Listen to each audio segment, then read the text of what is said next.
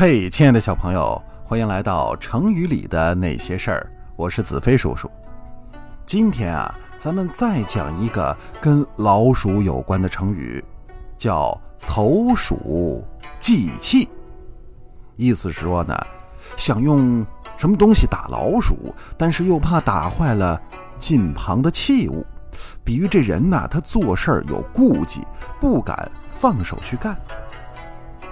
这个成语呢，出自《汉书·贾谊传》。李晏曰：“欲投鼠而忌器，此善欲也。鼠近于器，上啖不投，恐伤其器，况于贵臣之近主乎？”到底是什么意思呢？咱们先来讲个故事。当时啊，有一个富人，rich man，very very rich。就是金主，他很喜欢古董，而且呢收藏了很多。其中啊有一件非常稀有的古董，叫玉鱼，就是玉做的一个碗。啊，这个碗工艺精美，深受富人的喜爱。那么他天天呢，哎，用这个玉碗来吃饭。有天晚上。一只老鼠呢，跳进了他这个玉碗，想去吃里边的剩菜。正巧啊，被这个妇人看见了，他是非常的恼火，盛怒之下就拿了块石头砸向老鼠。当然，老鼠啊是被砸死了。哎，这妇人呐扔的挺准，可他那个珍贵的玉碗也被打破了。妇人呢是非常的难过。对自己这种鲁莽的行为深感后悔。后来呢，贾谊就拿这个故事来证明自己的论点。贾谊是谁？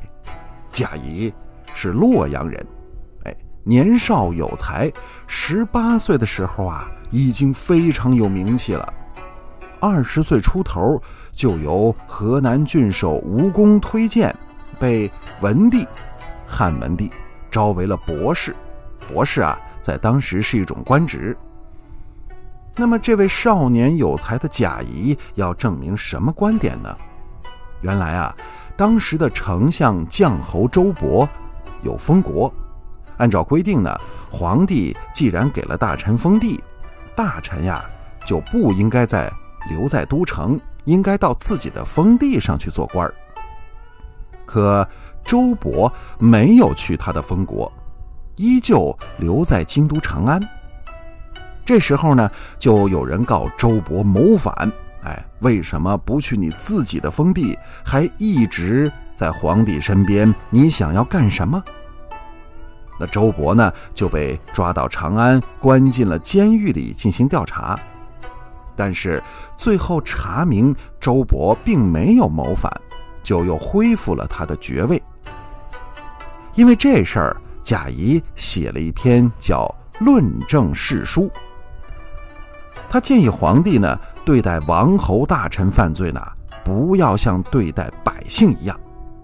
当时啊，对待百姓的刑罚是非常非常严酷的，什么动不动就割鼻子、割脚趾，在脸上刺字，啊，要有等级的差别。贾谊认为呢，嗯。这样做呢，会有损于皇帝的尊严。当然，贾谊的这种言论跟我们现在所说的“法律面前人人平等”的说法是刚好相反。但是他提出这种言论呢，是真心实意的为皇帝好。贾谊是怎么想的呢？他觉得，皇帝、大臣、百姓，就好比是房子。阶梯和地面这房子为什么看上去高大雄伟呢？就是因为有阶梯把房子和地面给隔开了。如果没有了阶梯，房子看上去就没有那么高大雄伟。贾谊提出“刑不上大夫”，是因为大夫与尊贵的皇帝呀离的是非常近的。如果让这些身份尊贵、常陪在皇帝身边的人动不动就受老百姓一样的惩罚，那皇帝的权威也会跟着被削弱。这就好比是打老鼠，如果老鼠离器皿太近，打了老鼠却要伤到器皿，是不是有点划不来呢？这打老鼠还要顾及器皿，何况是处罚那些个身份尊贵的大臣？那当然，大臣犯法是不是就不用惩罚了呢？其实并不是这样。如果大臣们有过错，贾谊提出来，皇帝可以罢免他，甚至可以赐死他。但是，不要让大臣们受刑。也就是说，皇帝约束大臣，应当约之以礼，而不是约之以法。一味的用法呢，会招致怨恨。贾谊觉得秦朝的灭亡，就是因为对大臣们法度太过严苛。贾谊的这番言论深得汉文帝的认可。从那以后，凡大臣有罪，皆自杀，不受刑。那么后来，直到汉武帝的时候，大臣受刑的情况才又渐渐的多了起来。所以，我们经常会说“刑不上大夫”，其实并不是说皇帝对犯了错的大臣呢置若罔闻、不闻不问。其实呢，皇帝很可能会赐死他。那么，“投鼠忌器”这个成语啊，小朋友听明白了吗？就是说啊，想要用东西打老鼠，又怕打坏了旁边的器物，比喻做事有顾忌，不敢放手去干。好。